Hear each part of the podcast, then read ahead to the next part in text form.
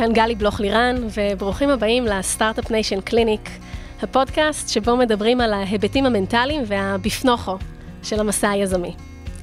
כולם מדברים על ה roller coaster שכרוך בלהיות יזם, משהו שמדמה את ה sequence של מניה דיפרסיה. איך מרגישים high מטורף כשנכנסת עסקה, ואיך מרגישים נפילה עצומה כשמגיעים לחוסר הסכמות מהותי עם ה-co-founder, והכל קורה לפעמים בטווח של חצי שעה, בממוצע עשר פעמים ביום. והמקום הזה, חוסר הוודאות הזה, הצורך לשמור על עצמנו כל הזמן ברמת ניהול עצמי גבוהה, אנרגיה גבוהה, ועם חוסן מנטלי להתמודד עם הכל, זה ממש ממש לא פשוט. בכל פרק אני אשוחח עם יזמים, משקיעים, יועצים, פסיכולוגים ואנשים מהתחום, במטרה לתת מקום ללייר הנוסף הזה, שפחות מדברים אותו בקול רם, ההיבט המנטלי שמלווה את הדרך היזמית, וגם אשתף עצות וכלים שיסייעו לכם ולכם לייצר פוקוס, בהירות וחוסן מנטלי כדי להיות יזמים מאוזנים שטוב להם. היום איתי כאן אה, עופר שני. היי, עופר יקר. היי. כל שיחה איתך פשוט ממלאת אותי באנרגיה, וממש כיף לי שאתה כאן. אני אציג אותך. אה, לעופר היו ויש הרבה טייטלים. הוא יזם אינטרנט, המייסד של מרמלדה, המייסד של כלכליסט, בורד ממבר בסטארט-אפים רבים, אה, איש מוצר מדהים, מרצה ליזמות במרכז הבינתחומי, אבל במהות אתה בעצם אה, מורה למדיטציה, ואדם שפשוט נעים ומעורר השראה לשוחח איתו. זה עושה לך שכל? זה גורם לי להסמיק, תודה רבה.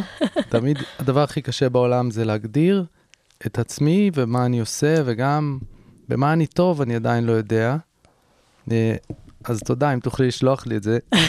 תדביק את זה אחר כך בביוז, כשמבקשים ממך לכל מיני מקומות. לגמרי. עליי. אז עופר, חשבתי, ככה, שכשחשבתי על היום, שנדבר אה, על זהות ודיוק עצמי, על החיים עצמם כפרפרזה לסטארט-אפ, ועל מדיטציה ככלי להתמודדות, ואולי אפילו נתרגל קצת. נשמע טוב? נשמע מהמם. יופי. אתה יזם למעלה כבר אה, מ-20 שנה, בעצם מראשוני היזמים בסטארט-אפ nation, עוד ממש לפני שהיינו ניישן. אז קח אותי לרגע בחיים שבו נדלקה לך ככה נורה אדומה על החיים שלך. אמ, חוויתי התקף חרדה. התחלתי את הקריירה באתר ישראלי שנקרא נטקינג, ואז אה, וואלה, הייתי סמנכ"ל ענייני תוכן ו product, ואיזה לילה קמתי ולא יכולתי לנשום, ולא הבנתי מה קורה, ולא האמנתי שיכול לקרות כזה דבר, שאתה פשוט לא יכול לנשום. ידעת ו... באותו רגע שמה שאתה חווה זה התקף חרדה? לא, ממש לא. אז לא... מה, מה חשבת? אתה חושב על הדברים הגרועים ביותר, אבל אפילו לא זוכר מה חשבתי, רק הרגשתי נורא. אבל כן הייתה לי מחשבה אחת מטורפת של אם הדבר הזה יכול לקרות, אני אפילו לא רוצה לחיות. וכשדיברתי אחרי זה עם רופאים על הנושא הזה של התקף חרדה, אה, רופאים מעולמות הנפש והפיזי, mm-hmm, mm-hmm. אז אמרו לי, שאלו אותי, אה, הרגשת בסכנת חיים? הרגשת שאתה לא רוצה לחיות? כל מיני שאלות כאילו לווד, לוודא את החומרה, רמת הסיכון. את רמת החומרה mm-hmm. של ההתקף חרדה, אז כנראה הוא היה חמור. Mm-hmm. איכשהו נרדמתי, בבוקר קמתי, הלכתי לרופאת משפחה, נסעתי להרצליה, לרופאת משפחה, איפה שגדלתי, והיא אמרה לי, אה, זה שום דבר, זה אנזייטי, זה מאוד מוכר, ובוא שיהיה לך את הכדור הזה בכיס, ואתה לא צריך לקחת אותו, רק אם אתה מרגיש שזה בא, אתה לוקח אותו. אז אה, אוקיי, נכנסתי לאוטו, מיד לקחתי אותו, בשביל לראות אם זה עובד, mm-hmm. כי אחרי התקף חרדה, אתה פוחד שזה יחזור. כאילו, אין לך את החרדה, אבל יש לך את הפחד מהחזרה של החרדה. זה בעצם חרדה מהחרדה. לגמרי. וקודם כל, אתה מגלה את העומק של התודעה ברגעים כאלה. אמ, ואתה קצת פוחד ממנה. ואני קופץ שנייה ואומר שתודעה זה הדבר הכי מסקרן שקיים, שהוא לא נחקר מספיק, והפריצות דרך הגדולות שלנו לדעתי, גם כיזמים, גם כאנושות, יגיעו מהחקר של התודעה, אה, לא מחקר החלל. ואז אמ, הלכתי לרופאה, והיא נתנה לי את הכדור, ואני נכנס לאוטו, לוקח את הכדור, ותוך 20 אה, דקות, וואו. באמת משפיע, באמת מדהים, אז, אז זה מאוד הרגיע אותי שיש אה, איך להתמודד עם הדבר המשוגע הזה. יש גם היבטים כימיים שיכולים לעזור להתמודד עם זה, כן. וזה חשוב לדעת את זה. לגמרי, וזה מאוד הרגיע אותי. ואז אחרי איזה שבוע ההורים שלי חזרו מחו"ל, אמא שלי מתקשרת אליי ואומרת לי, עופר, הייתי אצל הרופאה, והיא אמרה לי שהיית אצלה. אז א', מאוד הפתיע אותי שהיא חולקת את האינפורמציה הרופאה. אבל ב', אמרתי, אני לא אשאיר את אימא שלי ככה עם ה... זה, אמרתי, אני אקפוץ אלייך ואספר לך. נסעתי שוב להרצליה וסיפרתי לה, אז היא אומרת לי, תשמע, זה גם לי קרה בגיל 26. היא נתנה לזה בעצם אה, גושפנקה כזה, שאפשר לדבר את זה, שהזדהות כזו, שגם לגמרי. היא חוותה את זה. מעולם לא דיברתי עם אמא שלי על נושאים אה, רגשיים או נפשיים, ו...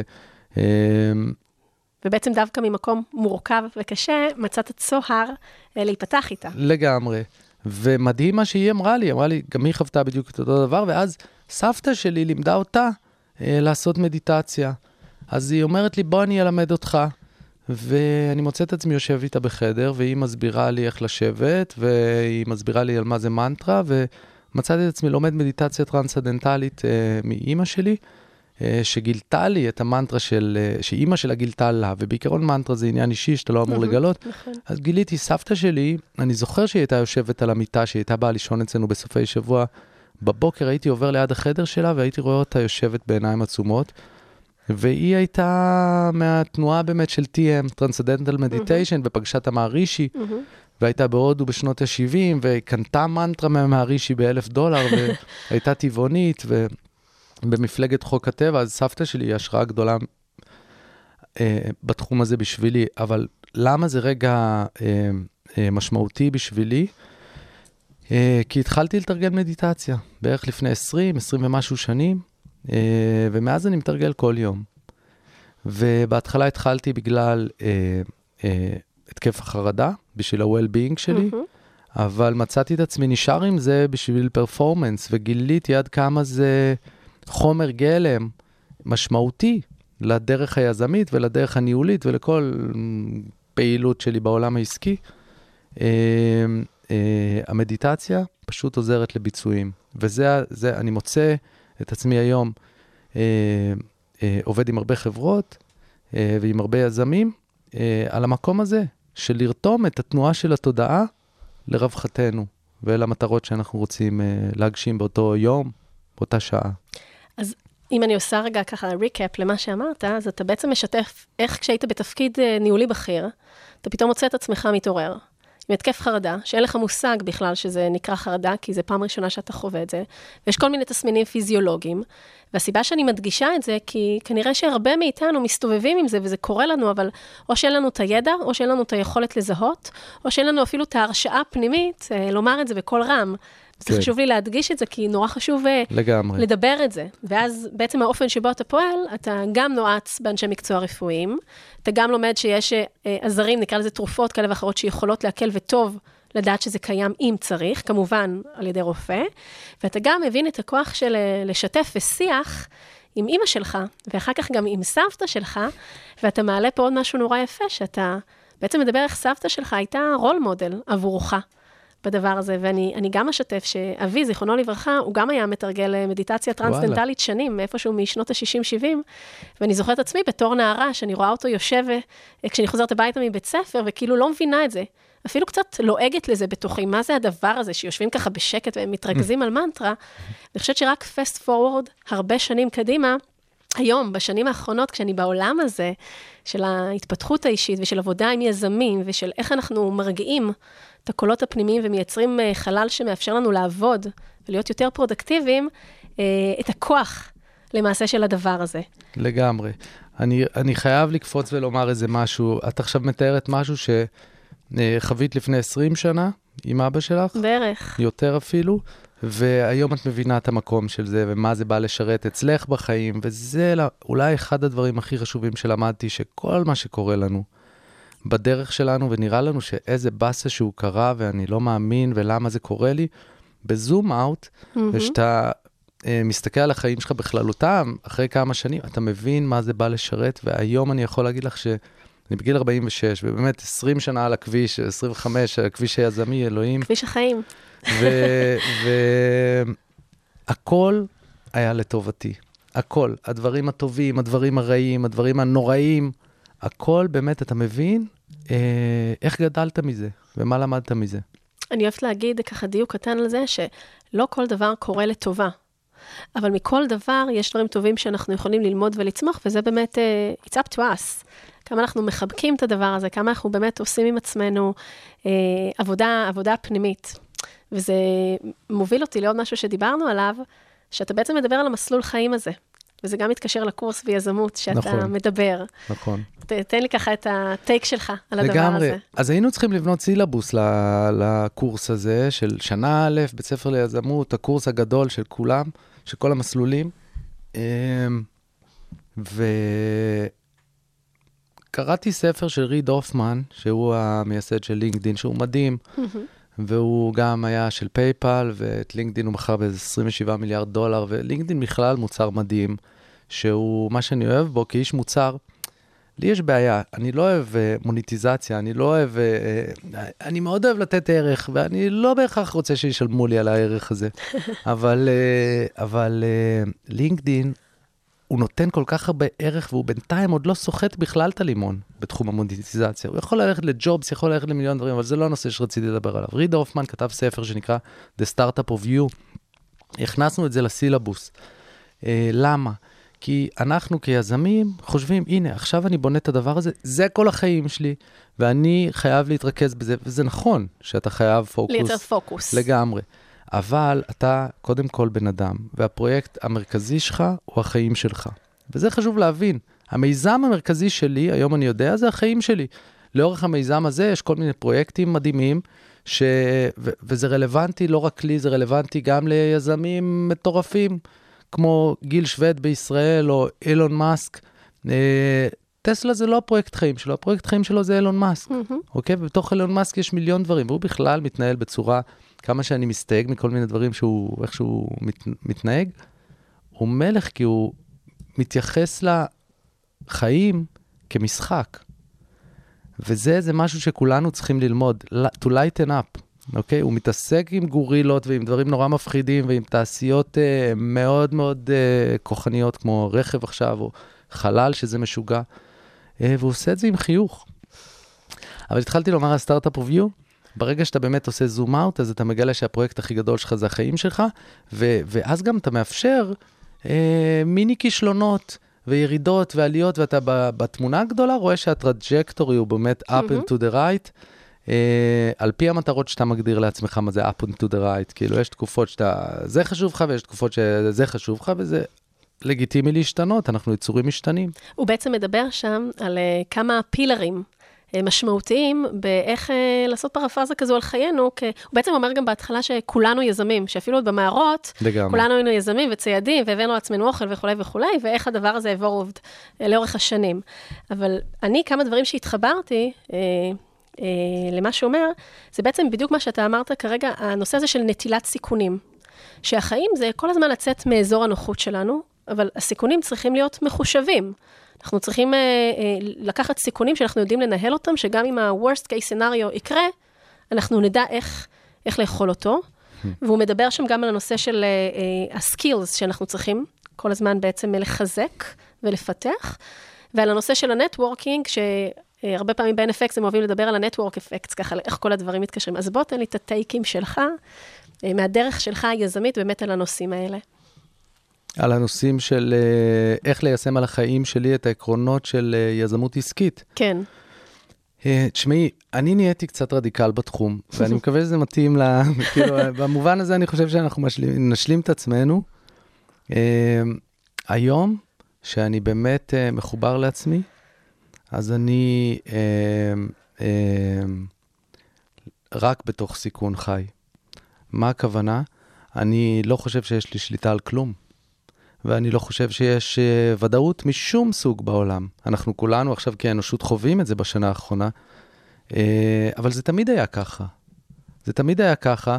אתה חשבת שאתה שולט uh, במלא דברים בחיים שלך, אבל בעצם היום אני יודע, זה ברמות שאני קובע פגישות אחת על השנייה. כי אני אומר לעצמי שאחת מהן תנשור, ואני יודע את זה שאחת מהן תנשור. זה קצת כמו overbooking בטיסות. זה טיפ שאני לא ממליצה ליישם. אבל אוקיי. את גורו של פרודוקטיביות, אבל תדעי לך שזה פרודוקטיבי. הנה, קבעתי משהו ליום ראשון, אה, מפגש ארוך מאוד עם איזה מישהו, ועוד איזה אה, שתי נשים שבאו להתייעץ, רצו לבוא להתייעץ על משהו, קבעתי את זה על אותו, על אותו זמן. אה, המפגש הארוך עם האיש יותר חשוב לי, אה, גם ברמה האישית וגם ברמה הכספית. ואמרתי, יאללה, אני עושה את ה overbooking, והנה נשרה הפגישה השנייה. וזה אין סוף דוגמאות. מה שאני מנסה לומר, אה, אל תבקשי ממני טיפים. אה, אה, למה? אין פה איזה manual. למה? בגלל, בג, בדיוק, בגלל שאני מאוד קוסמי ב, בתקופה הזו, באמת, אני מאפשר ללכת עם האי-ודאות ועם ההיעדר שליטה עד הסוף אני מאפשר לעצמי. אולי, אולי אני עושה את זה כי אני יכול להרשות לעצמי, כי עבדתי 20 שנה והרווחתי כסף ויש לי איזושהי רווחה. אה, לאפשר לעצמי את ההתנהלות הזאת. אני כבר איזה 3-4 שנים, אין לי תוכנית. אין לי תוכנית לגבי החיים שלי. אני לא מעורב בסטארט-אפ כמוביל, כן? אני שכיר חרב של product, אה, והדרך היזמית שלי היום היא בעיקר בתחום המדיטציה, שאולי אני אספר תכף אה, איך אני מיישם עקרונות של יזמות על זה, אבל אה, כן, שחררתי. אני, אני רוצה רגע טייק קטן על מה שאתה אומר. אני מסכימה, אתה באמת מדבר פה על הנושא של איך מנהלים שליטה. ובתוך ניהול השליטה, לפעמים צריך באמת להבין שאין לנו שליטה. זה חלק גם מעקרונות שמדברים עליהם באקט, בפסיכולוגיה, שלפעמים צריך לשחרר, לקבל ולשחרר. וזה בסדר גמור. ואמרת גורו של פרודוקטיביות, אז אני לא רואה את עצמי כמו גורו של פרודוקטיביות, אני חושבת שאם אנחנו ממקסמים את הניהול העצמי שלנו, כשלתוכו נכנס גם חופש, ולתוכו נכנס mm. גם שקט, ולתוכו נכנסים גם זמני מדיטציה, אז יש לנו יכולת יותר לנסות uh, להשיג את המטרות שלנו. המטרות הן מצד נכון. אחד לכתוב ספר או לעשות פודקאסט או להעביר קורס, והמטרות הן גם להיות יותר עם הילדים, או יותר בחופש, או אפילו לקרוא ספר טוב. כל אחד מהמטרות שהוא מגדיר לעצמו. זה איזשהו ריקוד. נכון. מסכים איתך במאה אחוז, אני רק אומר שאני פחות גול אוריינטד בתקופה הזו של הארבע שנים האחרונות, אני יותר curiosity oriented, אני בקשב פתוח לכל מה שקורה. גיליתי שזה נורא נורא טוב גם לענייני כסף וגם לענייני אה, הגשמה של מוצרים. ה listening הזה, ופחות, את יודעת, ה forcing mm-hmm. של משהו. Mm-hmm. עכשיו, מצד שני, יזם עכשיו בא לבנות איזה משהו בסייבר או ב social, או לא משנה באיזה תחום, הוא צריך לבלוע את העולם, והוא צריך לבלוע את הקלנדרים של כולם, והוא צריך, את יודעת, להביא, להוריד משהו, להנחית משהו במציאות, משהו חדש. אה, בגלל שאני לא מוביל פרויקט, אז יש לי את הלאגז'רי הזה. את הדרגות חופש האלה. להיות באמת uh, בקשב פתוח ובסקרנות להתנהל, ואת יודעת, לנהוג צוף מכל מיני מקומות. אני רוצה לקחת עוד טייק ממה שאמרת לעולם היזמות, שבאמת אחד ה... הכישורים או הסקילס באמת שנדרשים בעיניי ליזם, אה, זה להיות עם ראש פתוח להזדמנויות. לצד זה שכמובן צריך פוקוס, כי בסוף המשימה שלנו זה איך מתוך כל ההזדמנויות אנחנו בוחרים את מה שנכון ומשרת אותנו בהתאם לחזון ולערכים שלנו ולאן שאנחנו רוצים להגיע. אבל היכולת הזאת להיות פתוח ו-to summon, כאילו לזמן לעצמנו דברים, זה נורא קשור, אה, בלי להיות קלישאתית, אבל לקרמה ולאנרגיה נכונה. וזה גם מדביק אלינו אנשים בקטע טוב, לא נכון. בקטע של פנדמיק עכשיו מדביק אלא בקטע טוב, ש, שאנשים אה, נמשכים. ואז, בתוך הדבר הזה באמת צריך לנהל את הבחירה ואת המחירים אה, של הבחירה אה, בתוך הדבר הזה. אבל, אבל נושא של להיות פתוח להזדמנויות, אני חושבת שזה גם אחד החלקים הכיפים של להיות יזם, כי לפעמים אתה, זה גם מסר של לא תמיד רק להתאהב ברעיון שלך, כי פתאום יבוא, יכול להיות לקוח, או משקיע שיגיד, ייתן איזו זווית אחרת לדבר הזה, או תבוא איזו הזדמנות עסקית, צריך לבחון אותה. לבחון אותה בצורה מעמיקה. יכול להיות שהיא בעצם הגיים הבא. לגמרי, ואתה לא חייב לגלות. אתה כיזם, אתה לא חייב לגלות לכולם את מה ש... את הפתיחות הזו שדיברנו עליה עכשיו, או את יודעת, קשיבות להזדמנויות אחרות מהתוכנית. נניח, העובדים צריכים לראות, או השותפים לעשייה צריכים לראות את, ה, את הבאג'ט וכאילו את כל ה-roadmap, אה, והמשקיעים כמובן אה, צריכים לשמוע דרך מאוד מאוד ברורה, שאתה מתכנן ללכת בה ושאתה הולך בה ושאתה לא זה, אבל אתה כאדם שעומד בראש הפירמידה, אם זו פירמידה או שזה כרגע נקודה או לא משנה מה זה, אה, לגמרי לא צריך להיות מחויב לתוכנית הזאת, וזה אנחנו גם מלמדים, את יודעת, ולומדים, זה לין סטארט-אפ, כן? אנחנו פתוחים כל הזמן לאיטרציות ולפיבוטים ולהזדמנויות, וההזדמנויות יכולות לבוא מכל כיוון. יש משפט של בון ג'ובי שאני אוהב. write, write your plan, but with a pencil. Mm-hmm, נכון, זה ממש ככה. לגמרי. נדמה לי שזה הוא אמר. תבדוק תוך כדי זה. תגיד, עופר, אתה, אתה היית גם uh, בעצם founder ומנכ"ל uh, של מרמלדה ושל עוד חברות סטארט-אפ בדרך, ואתה היית גם בצד של ההשקעות, uh, כשניהלת family office וכולי. תן לי איזה... תספר לי ככה איך אתה רואה את הדברים משתי הזוויות השונות הללו.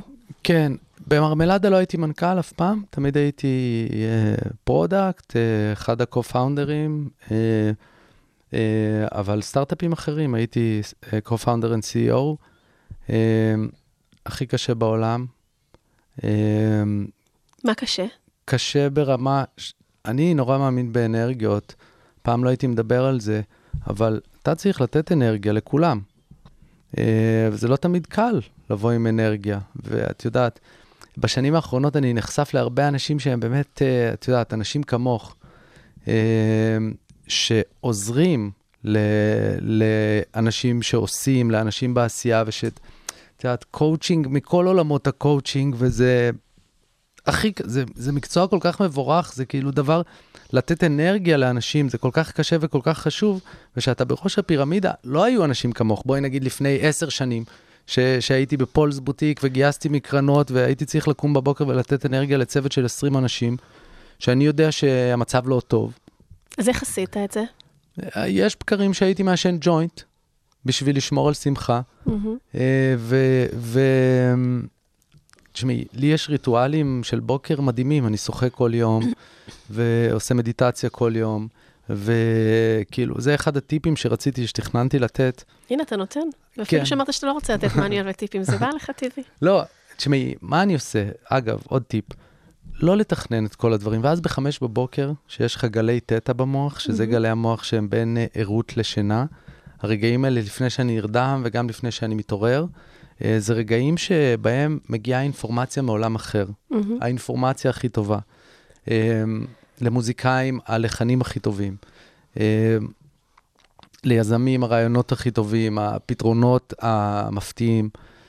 הרגעים האלה שבהם אתה לא מתעסק בתכנון של שום דבר. אז היום בבוקר, חמש בבוקר, קמתי. שוהה, אתה פשוט בבינג כן, של הדבר הזה. כן, אפילו בוהה.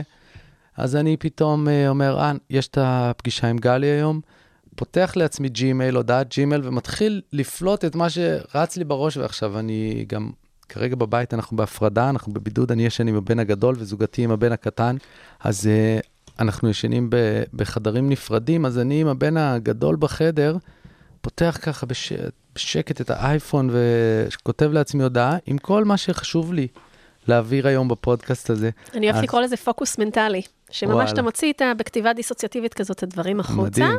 וזה מייצר לך את הפוקוס כדי לבוא לפה ולהעביר את המסר שלך. בדיוק, ו- ואני אומר, הניסוח הזה הוא בחמש בבוקר, אוקיי? לא התכוננתי לפני וזה וזה, אני מאמין בסחורה טובה שבאה בשעות האלה. אה, הסחורה אחד... הכי טובה בשוק היא בשעות האלה. לגמרי, אז אני, אחד הטיפים היה אה, להקיף את עצמך בריטואלים מרפאים.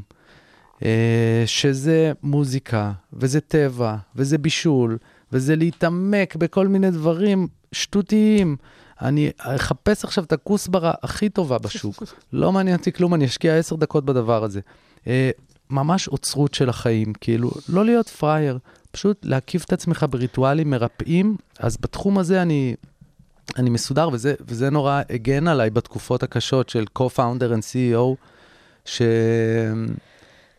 זה לא פשוט. אתה אמרת מילה מאוד יפה, אוצרות, באנגלית curating, והרבה פעמים מדברים על זה באמת בהקשר נגיד של תוכן, איך אנחנו curating את התוכן הנכון כדי שיהיה מעניין, ובעיניי אה, זה מאוד מאוד קשור לכמה אנחנו mindful ומתבוננים בדברים. אתה לוקח את הכוסברה, בוא נמשיך עם הדוגמה, בשוק, ואתה מריח אותה, ואתה רואה את הירוק, ואתה רואה את החיות לגמרי. שלה, ואתה מרגיש את המגע בידיים, ואתה יכול להתחיל לדמיין בראש איך זה ייכנס לסלט או לאורז, זה מה שאתה אוהב לעשות את זה, יש, או לדג החריף. ובעצם אתה בכל החושים חווה את הדבר הזה, וזה משהו שהוא מאוד מאוד מאוד אה, ממלא. אני פותחת סוגריים רגע על עוד משהו, אפרופו בכל החושים, אה, יש עקרונות של הקשבה. אה, כשאנחנו מנהלים שיחה עם אנשים, נגיד מנכ"ל עם ה-co-founder שלו, או עם עובד שלו, עם משקיע, יש לנו, רגע אתן לזה שני משפטים, שלושה סוגים של הקשבה. הקשבה מסוג אחד זה כשאני מקשיב אה, אני לאחר. כותב. בטח, תכתוב, תלמד. בעצם אנחנו בשיחה, והקשבה מסוג אחד זה כשאני מקשיב לעצמי. מה הכוונה? בן אדם מדבר, אבל אני משליך על עצמי את כל מה שקורה. Hmm. זו הקשבה שהיא מאוד מאוד חשובה, נגיד בקואוצ'ינג או ב mentoring, מישהו מדבר ואני, איפה זה פוגש אותי, הדבר הזה? זו הקשבה שיש בה המון צמיחה אישית. הקשבה מסוג שני זה כשאני מקשיב לאחר. האחר מדבר, אבל אני מקשיב לו, אני לא חושב עליי, אני חושב, אני נגיד מקשיבה לך עכשיו. ואז אני באמת יכולה לתת שירות ולהיות נוכחת שם עבורך. והקשבה מסוג שלוש, מהסוג השלישי, בעצם עוד יותר גבוהה, היא הקשבה לאחר עם כל החושים, עם כל הרגש. זה אומר שאני ממש מקשיבה לך, ואני רואה את המבט ואת הזיק בעיניים, ואת החיוך או את הדמעה, ואת איך שאתה מרגיש, ואז זה באמת מקום שבו יש לי יכולת להיות שם עבורך. נוכחות. ממש נוכחות, ממש ממש ממש כנה. ואני ציינתי את זה רגע, כי אפרופו דוגמת הכוסברה, אנחנו בעצם בהקשבה למה שקורה שם. בהקשבה בתשומת לב. וזה כלי שהוא גם נורא חשוב לחיים, גם עם אה, בני זוג, גם עם ה-co-founders שלנו, גם עם עובדים. ואם אנחנו לומדים להתחיל לסנן את סגנונות ההקשבה שלנו, אנחנו יכולים לקבל שם תוצאות הרבה הרבה יותר טובות. מדהים. יש לי צמרמורת. צמרמורת, אגב, זה הסימן הכי טוב. ל... מעולה, תמשיך, ממש, כאילו. ואגב, עוד טיפ לצמרמורת, כאילו, יותר קל לקבל אותה כשאתה מוציא את כל האוויר מהגוף. בכלל, אם תוסיפו הנחות רווחה לחיים שלכם, זה שיחוק. זה אולי הדבר הכי חשוב שיש לי להגיד היום. ראו את זה חזק בנינג'ה של אה, שמלה, לפני שהוא ככה בא לכל וואלה. הביצועים שלו, הוא ממש היה כזה הנחה שאגה כזה, שכזה להוציא אוויר כזה. אתה תעשה איתי איזה כן. אחת. כן, אז אה, תכף אנחנו נתרגל מדיטציה, אבל בעיקרון לקחת שאיפה עמוקה שתמלא גם את הבטן, גם את החזה ותגיע אפילו לגרון, ושנוציא את האוויר, נוציא את כל האוויר מהגוף ונשמיע הנחת רווחה. ובמדיטציות שאני עושה בזום זה קל לכולם לעשות כי הם במיוט. כי בדרך כלל זה מביש, ואומרים, מה, אתה מתלונן? לא, אני לא מתלונן, אני נאנח, אני מפנה מקום. אוויר מסמל מחשבות. ואתה צריך לפנות, אנחנו לא רוצים להיות הארד דיסקים, אוקיי? זה גם חשוב, אנחנו כיזמים רוצים להיות מעבדים, processors, אוקיי? ברגע שאתה מאחסן אצלך מלא סחורה של ידע, דרך אגב, גם חשוב מאוד לשכוח ידע. כדי אה, לקבל משהו חדש. להיות פתוח, להיות בתשומת לב, ב listening, בהקשבה האמיתית. אוקיי, בואי נעשה רגע איזה אנחת רווחה. בוא נעשה אז אנחנו אנחת נתחיל רווחה. באמת בשאיפה עמוקה, שתמלא גם את הבטן, גם את החזה, ותגיע אפילו לגרון, ושנוציא את האוויר, נשמיע אנחת רווחה. בואי נעשה את זה ביחד. יאללה. שאיפה עמוקה. אה. אני מציע אפיזודה אחת של הפודקאסט שרק הנחות רווחה. אני לא יודע אם אפל יאפשרו את זה, או ספוטיפיי, כן? שלא יגידו שזה בטעות... אה, אתה יודע, אמרת גם משהו על צמרמורת, ואני רוצה עוד להוסיף על זה, שתשומת הלב לרגש, לתחושות הפיזיות שלנו בגוף, הזכרת את זה קודם כשדיברת על ההתקף חרדה. שלא ידעת שזה חרדה, אבל ידעת להבחין בכל מיני סימפטומים פיזיולוגיים שקורים לך בגוף. כן. אפרופו צמרמורת. והטייק מהדבר הזה, זה באמת, כמו שאנחנו מקשיבים לאחרים, להתחיל להקשיב לגוף שלנו. לגמרי. מה הדברים מסמלים, מה, ולפעמים יהיו גם כל מיני, נקרא לזה רגע תסמינים או סימפטומים, שהם לרגע ברגע הראשון נתפסים לנו כשליליים, אבל הם בעצם מסמלים לנו דברים חיוביים, למשל צמרמורת, זה, למדנו צמרמורת זה כשקר, זה כשיש קל קר, זה כששורטים את הקיר, זה כל מיני דברים כאלה לא טובים. אבל צמרמורת גם יכולה להיות של אה, התרגשות, של. פליאה, של רטט, של כן. דברים שהם חיוביים. לגמרי. לגמרי. אני, אני רוצה גם אה, לחזור לנושא של תשומת לב. אנחנו יצורים בוראים, כל היזמים יודעים את זה שהם בוראים מוצרים, אנחנו בוראים הרבה יותר ממוצרים, אנחנו בוראים מציאות. אה, והכלי המרכזי שלנו לבריאה הוא תשומת לב. אם תשאלי את אייל שני איך הוא מבשל, הוא לא יגיד לך אה, על פי מתכונים של קורדון בלו, או על פי מה שלמדתי שצפיתי בעגבניות, ב... למרות שכן, שהוא צפה בעגבניות, הוא למד את הכל, אבל תשומת לב, שמגיע אליו איזשהו מרכיב, או איזשהו דג, או איזושהי כרובית, אז הוא איתה לגמרי. ובתשומת לב טוטאלית למה שמונח מולו, לא למתכון שהוא הכיר, או למשהו שהוא חווה בעבר, הוא לגמרי שם. ואז הוא מבין שהוא לא הולך לחתוך את הכרובית הזאת, אלא הוא הולך לאדות אותה במים בשלמותה ולהכניס אותה בשלמותה לתנור. ולפני שהוא עשה את זה, אף אדם לא הכניס כרובית שלמה לתנור, זה את הכרובית, ברור, אני חותך, אני שם טחינה, אני שם זה, אני שם זה, אני שם... ולא, הוא מכניס את זה זה, והוא מכניס את זה, וזה גם מושג מבודהיזם שאני תמיד מלמד במדיטציות, שנקרא beginner's mind. מהמם. ה fresh mind הזה. כן, שאתה נמצא מול הכרובית, או מול הכוסברה, או מול ה business plan, או מול הרעיון, או מול, בישיבת product, אתה משתדל להיות beginner, אוקיי? המומחיות שלנו הרבה פעמים מונעת מאיתנו לראות מיליון אפשרויות חדשות, אוקיי? אנחנו, ואנחנו, גם עם התשומת לב, את יודעת, זה חרב פיפיות, אני מסתכל על משהו אחד, אז, אז זה רק מה שאני אראה. אז beginner's mind זה באמת uh, להיות פתוח. רציתי לומר משהו על תשומת לב, יש איזה גורו שהוא אה, uh, גורו של יוטיוב, וקוראים לו סאדגורו. מכולם אפשר ללמוד. לא, לגמרי, mm-hmm. לא, הוא מדהים. וקראתי איזה ספר שלו שנקרא Inner Engineering, mm-hmm. והדבר, אה, נגיד, זה גורו, אגב, שאם אתה עשית אקזיט, אז אתה יכול, או שאתה, הרבה עושים את זה בסיליקון וואלי, הולכים איתו לטיול בהימאליה, זה עולה לך 100 אלף דולר. בסך הכל. 100 אלף דולר לטיול, ואתה, הוא כמובן לוקח את הכסף הזה לעמותה שלו, שהיא עושה טוב. Uh, הבנתי שזה סופר משעמם הטיול הזה, mm-hmm. מיזמים שעשו את זה, uh, אבל מה זה משעמם? הם כנראה לא היו בתשומת לב ולא היו בנוכחות, הם כל הזמן התעסקו במה, אם זה שווה 100 אלף דולר או לא שווה 100 אלף דולר. Uh, הוא מדבר על מושג מדהים על responsibility, mm-hmm. responsibility. הוא אומר, זה התכונה שלנו כבני אנוש. Mm-hmm.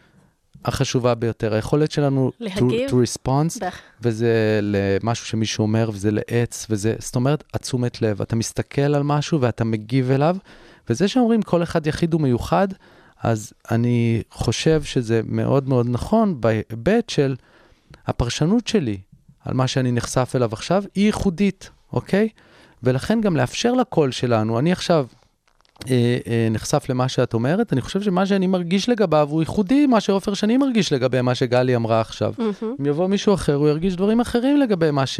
אז, אז זה לגבי מה שאת אומרת, וזה לגבי הדרך שאני בא הולך עכשיו ברגל, וזה לגבי הארטיק שאני אוכל עכשיו, והפרשנות הייחודית שלנו היא התרומה שלנו לעולם. אנחנו לפעמים עושים איזה מוצרים, אנחנו לפעמים uh, מקבלים איזה רעיונות. Uh, ומשפרים את הזוגיות שלנו באמצעות משהו שקיבלנו מאיזה רגע שהבנו משהו. אבל עופר, כן. אז אני מסכימה, ואנחנו גם מתארים את זה מאוד ורוד, אבל mm. למשל, נגיד שני קו-פאונדרים. כן. שלכל אחד מהם יש פרשנות ייחודית על הסיטואציה, על ה-road map, על לאן צריך ללכת עכשיו, איך צריך לעשות אלוקציה של התקציב. איך אנחנו לפעמים מיישבים, לדעתך, את הפרשנות הייחודית של כל אחד, שהיא לא תמיד עולה בקנה אחד, היא לא תמיד מסתנכרנת? כן. אה, קודם כל חייבים שיהיה בוס, כן? זה בסוף, בדברים האלה, אמנם אנחנו 33 אחוז, 33 אחוז, 33 אחוז, שלושה קו-פאונדרים נניח, mm-hmm. עדיין צריך לחלק תפקידים ולהחליט, uh, לתת לכל אחד לדבר, להציג את, ה, את העמדה שלו, אבל בסוף צריך להיות אחד שחותך, אם זה שני קו-פאונדרים זה יותר מסובך, uh, כי זה כאילו לא יכול להיות רוב. Uh, אני סבור שצריך להיות אחד שמחליט. ואני גם סבור שצריך לדעת עם מי מתחתנים. Mm-hmm. כאילו, ואם אתה מתחתן עם מישהו, את יודעת, לי יש תמיד נטייה אה, להקים חברות עם אנשים שדומים לי. וזה אולי טעות, היום בבית ספר ליזמות, אני יודע שאתה צריך לבנות צוות מגוון על פי המחקרים האקדמיים. Mm-hmm. Mm-hmm. צוות מגוון הוא יתרון, בסטארט-אפים שבונים איזה דרך חדשה למשהו שלא קיים.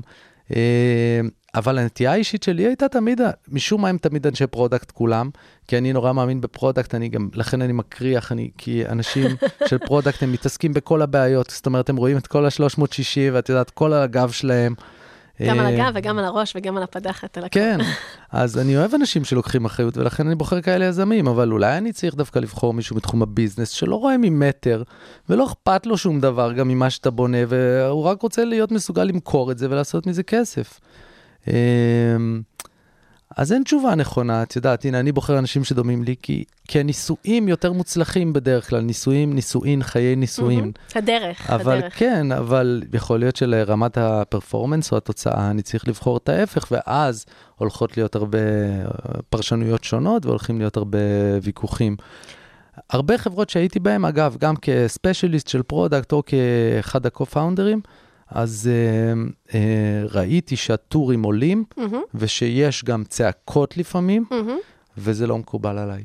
כאילו, אני לא חושב שצריך לצעוק uh, בשום מצב, אבל אני יודע על מנכ"לים שכולם מעריצים, שהם חתיכת מפלצות ב- בעבודה. Uh, אני חושב שאפשר בלי להיות מפלצת. זה באמת, uh, קודם כל, תודה על זה. ובאמת, כמו שאמרנו קודם, אין מניואל אחד. יש המון נכון, דרכים, נכון. וזה נורא מושפע אה, מהסגנון האישי ומהערכים ומאיך שכל אחד מתנהל בעולם הזה, אבל אני בהחלט ממש מס- מסכימה איתך. אני כן חושבת שצריך אה, לבוא מעולמות שהם אה, משלימים, כדי שתהיה לנו ככה תמונה יותר גדולה, יותר רחבה, לגמרי. יותר תואמת למציאות, ויהיה לנו checks and balances. וגם, באמת נורא חשוב לדעת עם מי מתחתנים. נורא נורא חשוב לעשות את ה-due diligence הזה, גם על ה-co-founders, על השותפים שלך, וגם על המשקיעים שלך. אלוהים. לדעת עם מי אתה נכנס, כי בסוף הם נכנסים להיות החברה, חלק מהחברה שלך, חלק מקבלת ההחלטות. קח אותי אולי קצת לכובע שלך, שדילגנו על זה קודם, שהיית כמשקיע. איך אתה כן. ראית את זה שם, ככה... עדיין יש לי שאריות כאלה של אה, חברות שאני בכיסא של המשקיע בבורד. אה, זה לא בשבילי. אני לא אוהב להיות האדם שאומר אה, דעתו בלי לקחת חלק בעשייה, וכאילו לפעמים עושה צרות ולא מאשר דברים. אה, אני משקיע נחמד, אני חושב. אה, הכי חשוב לי להקשיב ל-CEO, ואני מאוד מכבד את דעתם של כל הפאונדרים. יש לי דעה שלי, אני תמיד אומר אותה בלי בכלל פילטרים, והיא תמיד חמודה. היא יכולה להיות כאילו מאוד אגרסיבית, אבל היא, היא תמיד אה, עם חיוך נאמרת ומיטיבה. אה, אני לא אוהב את זה כל כך, אבל אני כן אה, חושב שכסף זה חשוב. אה, יש אוהב- לך איזה עצת זהב כזאת שלי. ל- למשקיעים דווקא? איך הם יכולים לבוא להיות יותר mindful, יותר attentive, יותר אמפתיים כלפי היזמים בעצם שהם אה, אני משקיעים חושב בהם? שמשקיע צריך להבין שהוא ספק של כסף, שלא יבלבל את המוח. כאילו, יש כאלה שאתה רוצה ואתה מביא אותם ל board, או כאילו כ advisors, ואתה נותן להם equity, אבל אני לא מדבר על אלה, אני מדבר על המשקיעים עכשיו, בין אם זה קרנות, שהם הם לא זורחת השמש מה... you know, ממש לא. סתמו את הפה, תביאו את הכסף, אוקיי? זה העצה שלי. אתה משקיע באמת VC, או angel אה, שאין לו איזה תרומה אה, ל product או באמת ליזמים, אל תטריד, אל תטריד. החבר'ה הם בדרך הכי קשה בחיים שלהם. אין דבר יותר קשה מלסחוב על עצמך עובדים ואחריות ולנסות לשנות את העולם, והאגו שלך וכולך מושקע בזה, ובזוגיות שלך יודעים שהנה עכשיו אתה הולך לעשות את המכה או שכן או שלא, והילדים לא רואים אותך. האנשים האלה עובדים הכי קשה בעולם. אני חושב שהתפקיד של המשקיע זה לתת רוח גבית שהיא מתרגמת לכסף. והיא מרימה. הלוואי, לא לכולם יש את היכולת, אה, במיוחד לא לאנשים עם הרבה כסף. בדרך כלל אין להם את היכולת אה, להרים אותך גם אנרגטית, ולכן אני אומר, צריך לשים את זה ב- ב- בקובייה המתאימה. אתה משקיע, תן שקט לאנשים. תן שקט, תן לאנשים לעבוד. זו, זו ככה העצה שלי. אם אתה רואה, אלא אם כן, יש אי סדרים ואתה צריך לשמור על מהמם. הכסף של המשקיעים שלך, כמובן, שזה גם קורה. כן. אה, אני זוכרת שאנחנו תכף נעבור ככה לתרגל קצת מדיטציה, אבל שנורא אה, נורא התרשמת ככה מכל מיני אינטראקציות. אה, דיברנו על ההיבטים המנטליים וכולי, שהיו לך עם אברהם גרנט, נכון? כן. ועם איתן עזריה. רוצה לספר על זה משהו? כן, אני עברתי משבר די גדול, אני חושב, אומרים משבר גיל 40 אולי זה, את יודעת, אולי זה בסוף הכי מיינסטרים מה שעברתי, מהמם. אבל בערך בגיל באמת 40 זה התחיל שלא התחברתי לשום דבר שאני עושה, והבנתי שאני אוהב לייצר מוצרים ולעשות דברים חדשים, אבל אני, כמו שאמרתי בהתחלה, לא בא לי להתעסק בצמיחה וב growth ובגדילה, שברגעים האלה של ה growth, אמ, אתה דופק את ה user, לא יעזור כלום. social dilemma, בהחלט יש social dilemma, מהמם. מה שראינו בסרט הזה. מהמם. אה, ואתה כאיש product או כמנכ"ל, בשביל עצמך נאלץ כאילו לעשות את הדברים האלה שלא התחברתי אליהם. ב- יותר מזה, בכלל לא התחברתי ללגרום לזה להצליח ברמת הכסף, ורוב הסטארט-אפים שיזמתי היו מפלצות ב traffic וב engagement, אבל בהכנסות לא. ובאמת זה מה שאני מרגיש מבפנים. ו... אז הרגשתי כבר גועל, והרגשתי כבר גועל מה mingling של ה industry הזה, ולא יכולתי. ואז ככה, לאט לאט אה, יצאתי ממנו, התפיידתי, לימדתי יותר באוניברסיטה, אה, אבל אתה פוגש כל מיני אנשים, ואתה, הם מסתכלים עליך כיזם מאינטרנט ושואלים אותך מה אתה עושה עכשיו, ואין לך מה להגיד. Mm-hmm. והיו כבר רגעים, שנים, בואי נגיד שנה וחצי, שלא עשיתי כלום, כלום. Uh, התפרנסתי על ידי זה שנתתי שירותים לחברות כאלה ואחרות, בלי engagement רגשי בפרויקטים, mm-hmm. אבל אין לך מה להגיד, ואתה כאילו מתפדח. ואני יכול להגיד לך שבשש שנים האחרונות אני בטרנזישן ממש של החלפת זהות, uh, וזה היה לי כל כך קשה. ואז זוגתי אמרה לי, דרך אגב, אני מספר את זה משהו שלא שאלת עליו, אמרה לי, בוא נלך לטיול מסביב לעולם עם הילדים, וגם ככה אתה ממציא את עצמך מחדש כל כמה שנים, אז תמציא את עצמך מחדש עוד שנה. מיד הרגשתי שזה נכון, לקח לנו שנה להשתחרר מכל הכבלים שהמושב שלנו יוצר לנו. שזה בוא נתעמק רגע על זה, זה mm. כבלים וקולות נורא נורא חזקים. אתה מדבר פה על לא ידעתי להגדיר את עצמי, אנשים שאלו אותי, לא ידעתי להגיד מה אני עושה, מי אני. אני רוצה עכשיו לצאת לטיול שנה מסביב מהעולם, מה יגידו עליי? Mm. הדברים האלה מאוד מנהלים כן, אותנו. כן. וגם כיזמים, אנחנו, ברגע שאנחנו יזמים, מנכ"לים, CTO, CPO, זה לא משנה, אנחנו כאילו on top of the world, יש לנו את כל יכולת קבלת ההחלטות, אנחנו מנהלים את החברה, מקבלים כסף, משקיעים, מגדילים, עושים, עושים מה שאנחנו רוצים. ולעיתים הדבר הזה גם יכול לא להצליח, אז אחוזים מדברים על אחוזים מאוד גבוהים של אי הצלחה. ו- ושם יש רגע נורא קשה, כי אנחנו כאילו נשארים פתאום בלי כלום, בלי כל הדבר הזה. נכון. בלי כל ה... לא אגיד רק אוויר חם, אבל היה שם המון המון טוב, והמון המון אה, אה, אה, תחושה כזאת, תחושה כזאת אומניפוטנטית כזה, שאנחנו יכולים לעשות הכל, ופתאום אין, ופתאום יש איזשהו ריק. נכון. וזה גם מקום, אולי תיתן ככה את ה-two cents שלך, ש... אני לא אומרת שצריך להכין אותו כ-contingency plan עכשיו, אבל צריך לדעת שהוא קיים. כן. כדי שאם קורית הנפילה הזאת, שהיא לא תהיה עוצמתית כל כך, ושנדע כן. איך לקייל את עצמנו. כן, היה איזה רגע שאני הבנתי שהדבר אה, הכי חשוב שיש לי לא הולך לשום מקום, והדבר הכי חשוב שיש לי זה אני. זאת אומרת, היכולות שלי, אני אוכל למכור אותן תמיד לתאגיד גדול ולהיות שם VP product או whatever, ואני אוכל להרוויח. אגב, לגבי אקזיטים, אני רוצה להגיד, יש המון אנשים מאוד מאוד עשירים שמעולם לא עשו אקזיט, ויש לנו נטייה לשאוף לאקזיט כיזמים וזה, אבל שאתה חמש שנים על הכביש עכשיו בסטארט-אפ, או עשר שנים בונה חברה וזה, אתה מרוויח המון כסף מהמשכורות, mm-hmm. אוקיי? אז אני נשארתי בלי זה ובלי זה. היום החלומות הם על IPOs, לא על אקזיטים. כן, זה, כן, בהחלט. זה כמו, איך קראו להם האלה של הביטקוין, ה-IPOs של סליחה, הבלוקצ'יין? היה להם שם אחר. לא IDO, לא IPO, שכחתי. את רואה? לא, מתבלבלים לי כל מיני סיפורים עכשיו בראש, אז אני לא יודעת על מי אתה מדבר, אז אה, כי הייתי כבר בשיחה על ה... היה הנפקות של אה, מטבעות, שכחתי את השמות. אבל ICO, נכון? ICO. Initial Coin Offering. כן.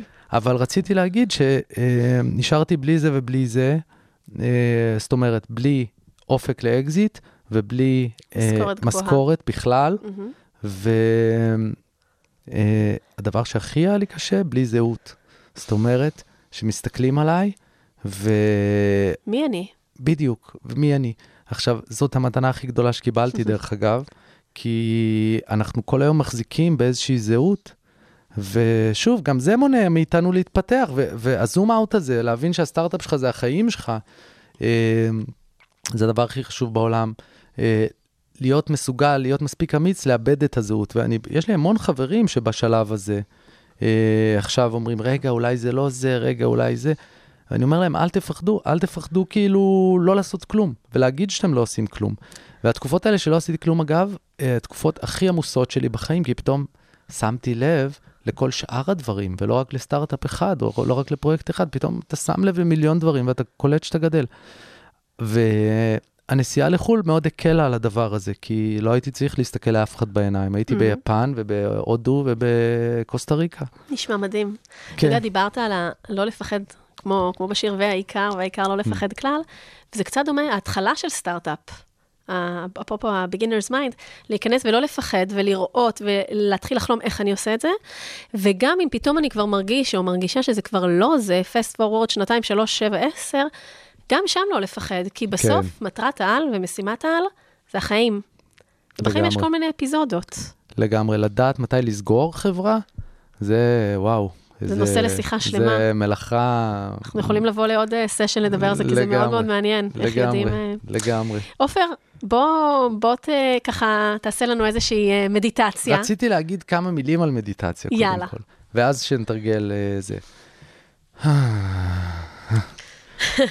אז מה זה מדיטציה? כאילו צריך להפריד בין אה, מדיטציה לבין תרגול מדיטציה. תרגול מדיטציה זה אימון של המוח שלנו, אוקיי? זה זמן שאנחנו משקיעים להיכרות אה, ולחקר של התנועה של התודעה שלנו. שהתודעה שלנו היא לא קבועה. לנו יש נטייה לרצות שהכל יהיה קבוע, ששום דבר לא ישתנה בחיים, וזה ההפך ממה שקורה.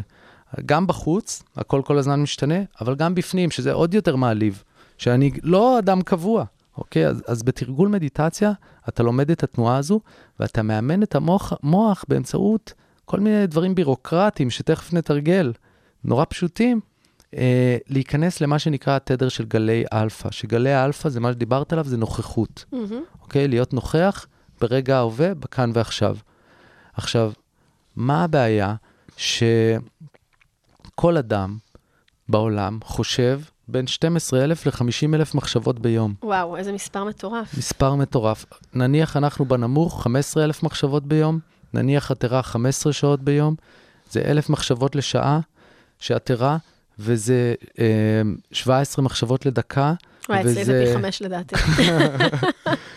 כאילו, זו מחשבה חדשה כל שלוש שניות. עכשיו, אם אני אגיד לך, בואי תביאי לי 17 רעיונות למחשבות, אז יהיה לך מאוד קשה להעלות את הרעיונות האלה, אבל המוח שלך עושה את זה כל הזמן, כל שעה, כל דקה. וואי, וזה מעייף. אז המחשבות האלה זה קצת דומה ל screen saver, מי שהיה פעיל במחשבים בשנות ה-90, שאתה לא נוגע בעכבר או שאתה לא עושה משהו, אז המח- המחשב עובר ל screen saver, מהמם.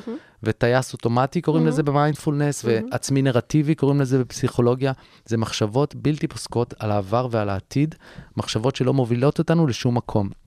אז זו הסיבה שאנחנו צריכים לאמן את המוח שלנו בלהיות נוכח בגלי האלפא, אה, הטייס האוטומטי הזה.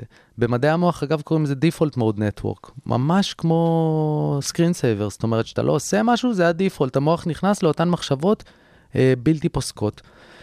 עכשיו, במידה רבה, היכולת של העתיד זה קשב, לעבוד על הקשב שלנו. קראת לזה תשומת לב, קשב, מנגנוני הקשב במוח זה וואחד מערכות, זה ארבע מערכות, לא יודע אם לחפור לך עליהן עכשיו, לא, לא חייבים. אולי תגיד בקצרה רק. אוקיי, אחת דואגת שנוכל להיות ערניים, והשנייה דואגת שנוכל להתפקס על משהו, והשלישית דואגת שנוכל בזמן שאנחנו מפוקסים על משהו להיות ערים למשהו חשוב אחר שקרה, והרביעית מנהלת את כל השלוש האחרות. זאת אומרת, זה חתיכת מנגנון, ולא רק שהוא אה, מסובך, גם אנחנו לא מודעים לו. והתרגול של מדיטציה עוסק ברשת שמנהלת את כל שלושת המערכות האחרות, ואנחנו זוכים שוב בשליטה או במודעות. אפרופו אה, השליטה שדיברנו עליה בהתחלה, Mm. איך אנחנו רואים שהמדיטציה היא כלי, ש- ודרך חיים למעשה שמאפשרת לנו לנהל, לנהל אולי את השליטה או להתמודד עם השליטה עם חוסר השליטה. לגמרי, אני, טוב שהזכרת לי, מה זה מדיטציה? לא מה זה תרגול מדיטציה. מדיטציה זה הלך רוח של מישהו, שכתבתי את זה בחמש בבוקר היום, כן? ב- אני מקריא עכשיו בגלי מה- אה, תטא שלך, כן, לא? אני מקריא את זה עכשיו מהג'ימל שלי. יאללה. הלך רוח של מישהו שמודע למה שקורה מסביבו ובתוכו. זאת אומרת, מודע למה שעובר עליו, מבלי להיסחף אחרי זה ולשכוח ולהיכנס לסרטים.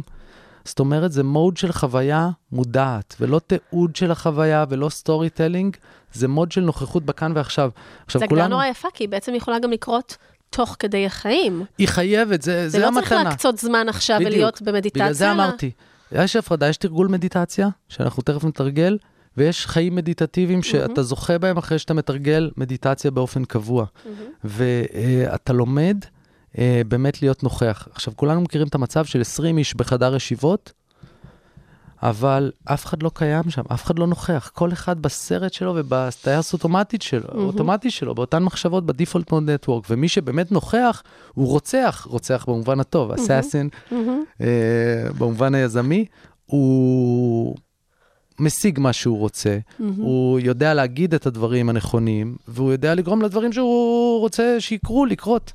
אז, אז זאת המתנה של, של באמת אה, נוכחות אמיתית ברגע ההווה, ואתה זוכה במתנה הזו ככל שאתה מתרגל יותר ויותר. ש, שבעצם מדיטציה. מה שאתה אומר, בככה מילה פשוטה, שהנוכחות הזאת, המלאה, מלאה, מלאה, מאפשרת לנו להיות בסופר פוקוס. על מה לגמרי. שאנחנו רוצים אה, לגמרי. להשיג עבור עצמנו. לגמרי. עבור החברה שלנו. עכשיו אני רוצה להגיד עוד משהו, להפריך את כל מה שאמרתי.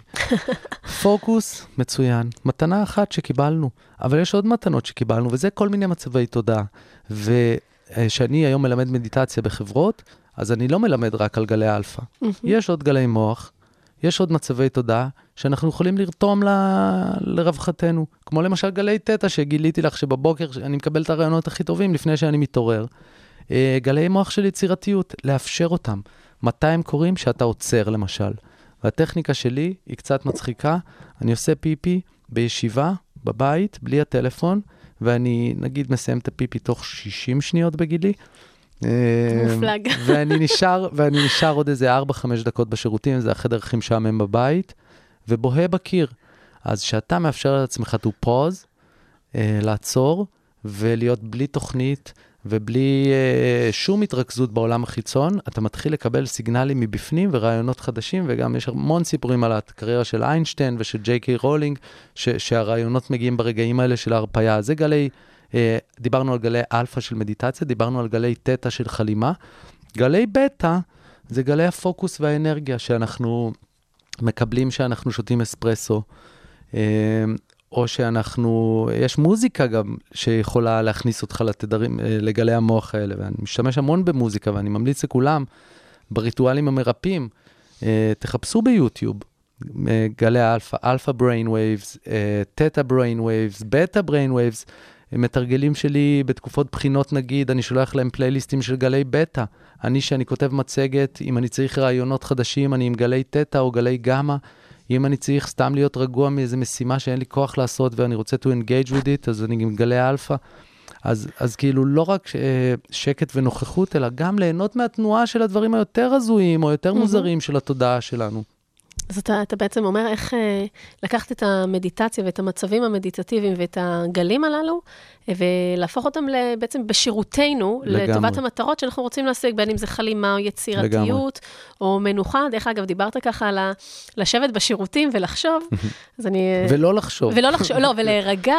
אז אני אומרת את זה ככה בצורה הומוריסטית קצת, אבל הרבה פעמים שיחות בין אימהות, זה שזה המקום היחיד שיש בו באמת רגע שקט להירגע, שאף אחד לא פותח לך את הדלת, גם זה, לפעמים זה כן קורה, אבל כאילו באמת הצורך הזה רגע בשקט, כי מתוך שקט ומתוך ניקיון... לכן זוגתי הרבה זמן. כן, כן, כן, כן, תשאל אותה. מהשקט אפשר לייצר דברים לגמרי. חדשים. עופר, mm. אה, בוא קח אותנו יאללה. ככה לאיזשהו אה, תרגול אה, מדיטציה, תבחר מה שבא לך שיהיה קשור לעולמות היזמות, יאללה. או ככה לפני איזה פיק פרפורמנס, או באמצע היום כשאנחנו באיזה סטרס נורא גדול, מה אנחנו יכולים לעשות ככה, איזה SOS כזה מיידי, first aid כזה שיעזור לנו. אז בואי קודם SOS, ואחרי זה פיק פרפורמנס. יאללה. אם אני בחרדה, אם אני פוחד עכשיו ממשהו או לחוץ ממשהו, זה לא חייב להיות uh, קשור לעבודה, זה יכול להיות קשור לקורונה או לכל דבר, או לזוגיות, או לילדים. אז קודם כל, צריך להיות מודע לזה שאני, uh, שהראש שלי, אין לנו שליטה על מחשבות. דרך אגב, וגם לא תהיה לנו שליטה על מחשבות אף פעם. ובטח שלא המחשבות האלה של הטייס האוטומטי. אז מה שאנחנו צריכים לעשות, להרים את כפות הידיים, להתחיל להביט בכפות הידיים וגם בגב של כף היד, ולהביט ביד, ואולי גם לגעת וללטף את הידיים שלנו. וכשאני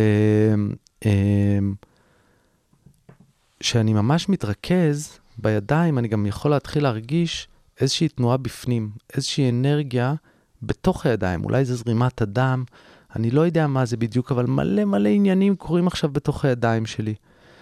ואני מרגיש את החיות של הגוף שלי. אז כבר הריכוז הזה גרם למשקל, לכובד המשקל לבוא לגוף ולצאת מהראש. ואז אני יכול להזכיר לעצמי שיש לי מה לאכול, ויש לי איפה לישון, ויש אנשים שאוהבים אותי, ויש אנשים שאני אוהב, והכול בסדר. אז זאת אומרת, זה תרגול אחד קטן של להביט בכפות הידיים, אפילו בסקרנות. ואני גם על כפות ידיים יכול לדבר עכשיו שעה על שלוש, שלושת הקווים המרכזיים, ומה ההבדלים בין יד ימין ליד שמאל. בגדול, יד ימין זה פוטנציאל, אה, יד שמאל זה פוטנציאל ויד ימין זה הביצוע שלנו. אה, אבל אה, אותה התמקדות באיזשהו איבר בגוף, וניסיון להרגיש את החיות שלנו בתוך הגוף, מרגיעה אותנו. אז זו טכניקה אחת. והטכניקה השנייה, לפני פיק פרפורמנס, ומבחינתי כל בוקר או כל צהריים, לתרגל מיינדפולנס. אני אתן עוד עצה אחת, לפני שאנחנו מתרגלים את המיינדפולנס. העצה היא אה, לחפש ביוטיוב alpha brain waves או theta brain waves, לשים אוזניות ולשכב על הגב, על הרצפה. לא צריך כרית מתחת לראש, אפשר לשים ספר מתחת לראש, אבל לא צריך כרית, או על הרצפה לגמרי.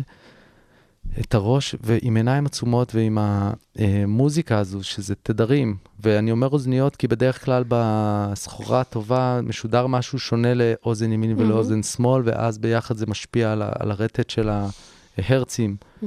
במוח. וזאת מדיטציה מופלאה. כשגרתי בניו יורק, כשעבדתי שם ב high performance, אז, אז אה, הייתי עושה בבקרים תמיד או גלי אלפא או גלי תטא, בהתאם למה שהייתי צריך באותו יום, אם הייתי צריך רגיעה או שהייתי צריך uh, רעיונות חדשים. אז, אז זו מדיטציה שהיא תהיה גם נורא קלה ליזמים שאין להם את הסבלנות עכשיו או את הזמן. Uh, לעשות את מה שתכף נעשה, את מיינדפולנס. ומספיק כמה דקות של תרגול כזה? תשמעי, uh, 20 דקות זה הכי טוב. Mm-hmm. כאילו, ככל שיותר, יותר טוב. אני לא מאמין בשעה או שעתיים mm-hmm. מדיטציה, יש כאלה שעושים גם את זה. היום המדיטציה שלי היא 30 דקות, כל יום, כל בוקר, אבל גם 20 דקות זה מעולה. והאמת, גם 10 דקות זה מעולה. כל דבר זה גם יותר טוב מכלום. לגמרי, לגמרי. 10 דקות עם גלי מוח, עם מוזיקה, עם אוזניות, בשכיבה על הגב. אה, כמובן עם הרפאיה, אה, של להוציא את כל האוויר מהגוף. אה, פשוט מרפא, פשוט משפר כל דבר. ועכשיו הייתי רוצה לעשות הנחיה קצרה ממש של שתי דקות של מיינדפולנס. מדהים. יופי.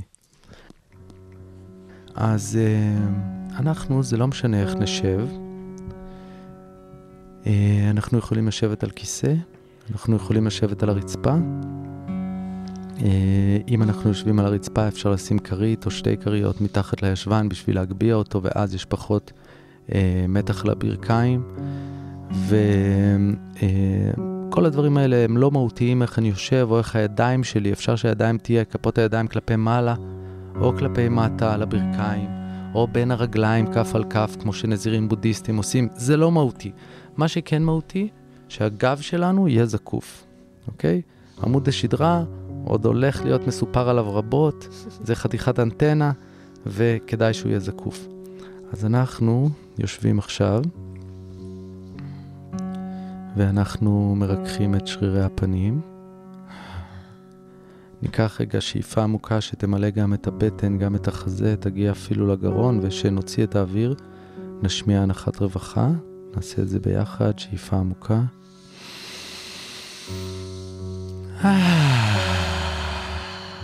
יופי. ועכשיו אנחנו מניחים להכל ומאפשרים לגוף לנשום באופן טבעי. אני לא מנסה לנשום באופן מיוחד. לאט לאט אני אביא את תשומת הלב אל הנשימה.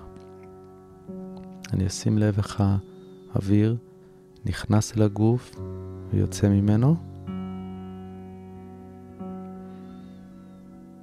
אני יכול לשים לב גם לניואנסים, למשל שהאוויר שנכנס אל הגוף מעט חם יותר מהאוויר שיוצא מהגוף. סליחה, קר. האוויר שנכנס קצת קר יותר מזה שיוצא מהגוף שהוא חמים יותר. אז אני יושב ונושם, וזה לא משנה אם אני שואף דרך האף או דרך הפה, ואם אני נושף דרך האף או דרך הפה, זה לא מהותי.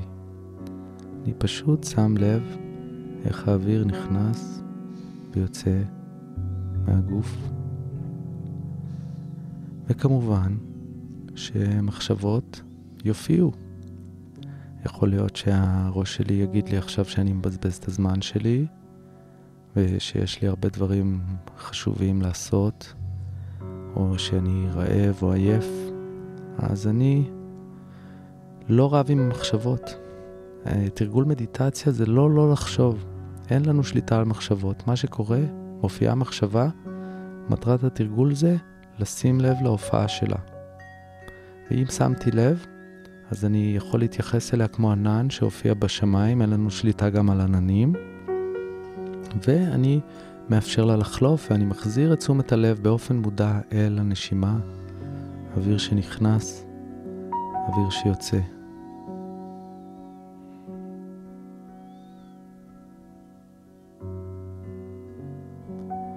כמובן שתופענה עוד מחשבות ועוד מחשבות, וכל פעם אני אתייחס למחשבה כמו ענן שהופיע, אני לא אכעס על עצמי. המטרה שלי היא לשים לב.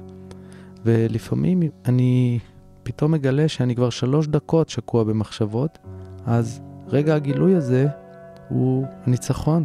זאת מטרת התרגול. פשוט לשים לב להופעה של מחשבות או לשהייה שלי בתוך מחשבות, ובאופן מודע להחזיר את תשומת הלב אל הנשימה.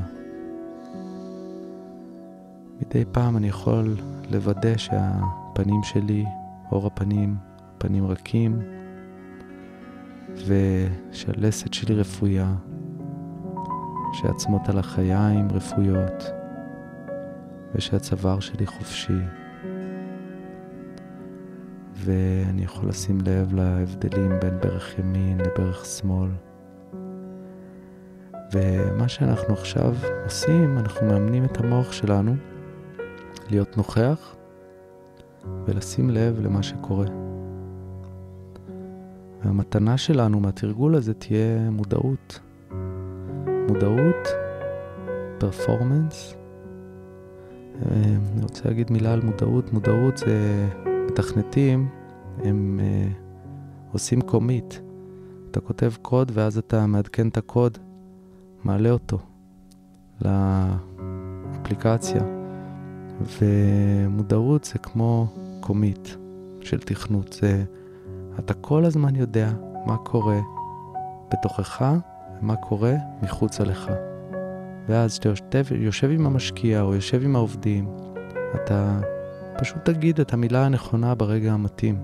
כי אתה מודע למה עובר על כולם ומה עובר עליך, ומה קורה בדיוק עכשיו. אתה תהיה מודע, כי אתה אימנת את המוח שלך להיות נוכח.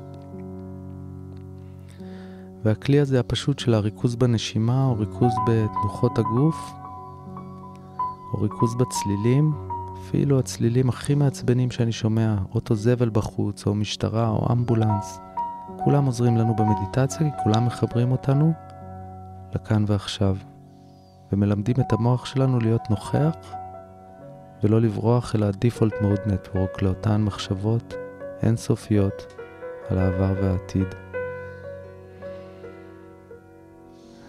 ולסיום אני תמיד ממליץ שוב לקחת שאיפה עמוקה ובנשיפה להשמיע הנחת רווחה, נעשה את זה ביחד, שאיפה עמוקה.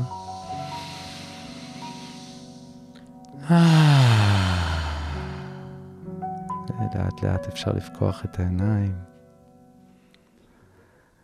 וזהו, לא, לא צריך לצפות למג'יק אגב בעקבות הדבר הזה. Uh, הדבר הזה, האימפקט שלו מתגלה. Uh, בעצם החזרתיות, לאט לאט, כן. גם בעצם כן. העשייה. כן. וואי, עופר, איזה, mm. איזה כיף זה היה, אני מרגישה לך עכשיו ככה קלילה ו, ומרחפת, ובתור אדם מאוד אנרגטי שעושה המון דברים, כשאני יוצרת לעשות מדיטציה, אני ממש מרגישה אחר כך איזושהי הת, התעלות הרגשתי כזאת. הרגשתי את האנרגיה שלך גם תוך כדי, מדהים, ממש. זה כזה מנקה ומרים, וכזה עושה איזה fresh start. וואו, עופר, אנחנו דיברנו על מלא מלא דברים היום. אה, על אה, ככה, על... על על ההזדמנויות ועל איך אנחנו ככה, ריטואלים של בוקר, ועל על, על, על, על, על לינקדאין ועל The Startup of You, ואיך אנחנו ככה פותחים את החיים, ו, ועל אה, מדיטציה, ועל קשרים עם משקיעים, והתקפי חרדה ואיך לזהות אותם. ועל סוגי אה, גלים במוח שלנו. אני יכולה ככה להגיד פה עוד אה, רשימה מאוד מאוד מאוד ארוכה של דברים, והיה לי ממש כיף ומעשיר מאוד.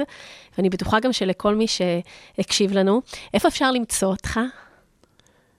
ככה לתרגולי אה, מדיטציה, להכיר אותך יותר. האמת שאני לא משווק בכלל את המדיטציות שלי, אה, רק בפודקאסט מקצועי כמו שלך, או אחרים שהשתתפתי בהם. אני לא רוצה להטריד ב social media עם העשייה שלי, אני נורא מאמין בסת גודין וב permission marketing, אה, אז אני לא מנג'ס.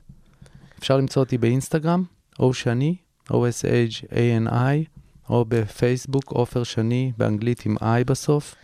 או לפעמים גם בגינה, נכון? בתל אביב. כן, מדיטציה בגינת דובנוב כל יום שני בשמונה וחצי בערב. אבל uh, בספוטיפיי אולי הכי חשוב לחפש אותי, עופר שני עם I בסוף, כי יש המון מוזיקה מרפאה, פתוחה לכולם, uh, מאוד עוזרת. מדהים. עופר, תודה רבה רבה רבה רבה שבאת, היה לי ממש אה, לעונג. אה, למאזינים, תודה לך. אנחנו נשים פסיק עד לפרק הבא, ככה אני גם אומרת ליזמים שלי, מסשן לסשן, זה לא נקודה, זה פסיק. גדול. אה, זה למדתי את זה ממישהו יקר.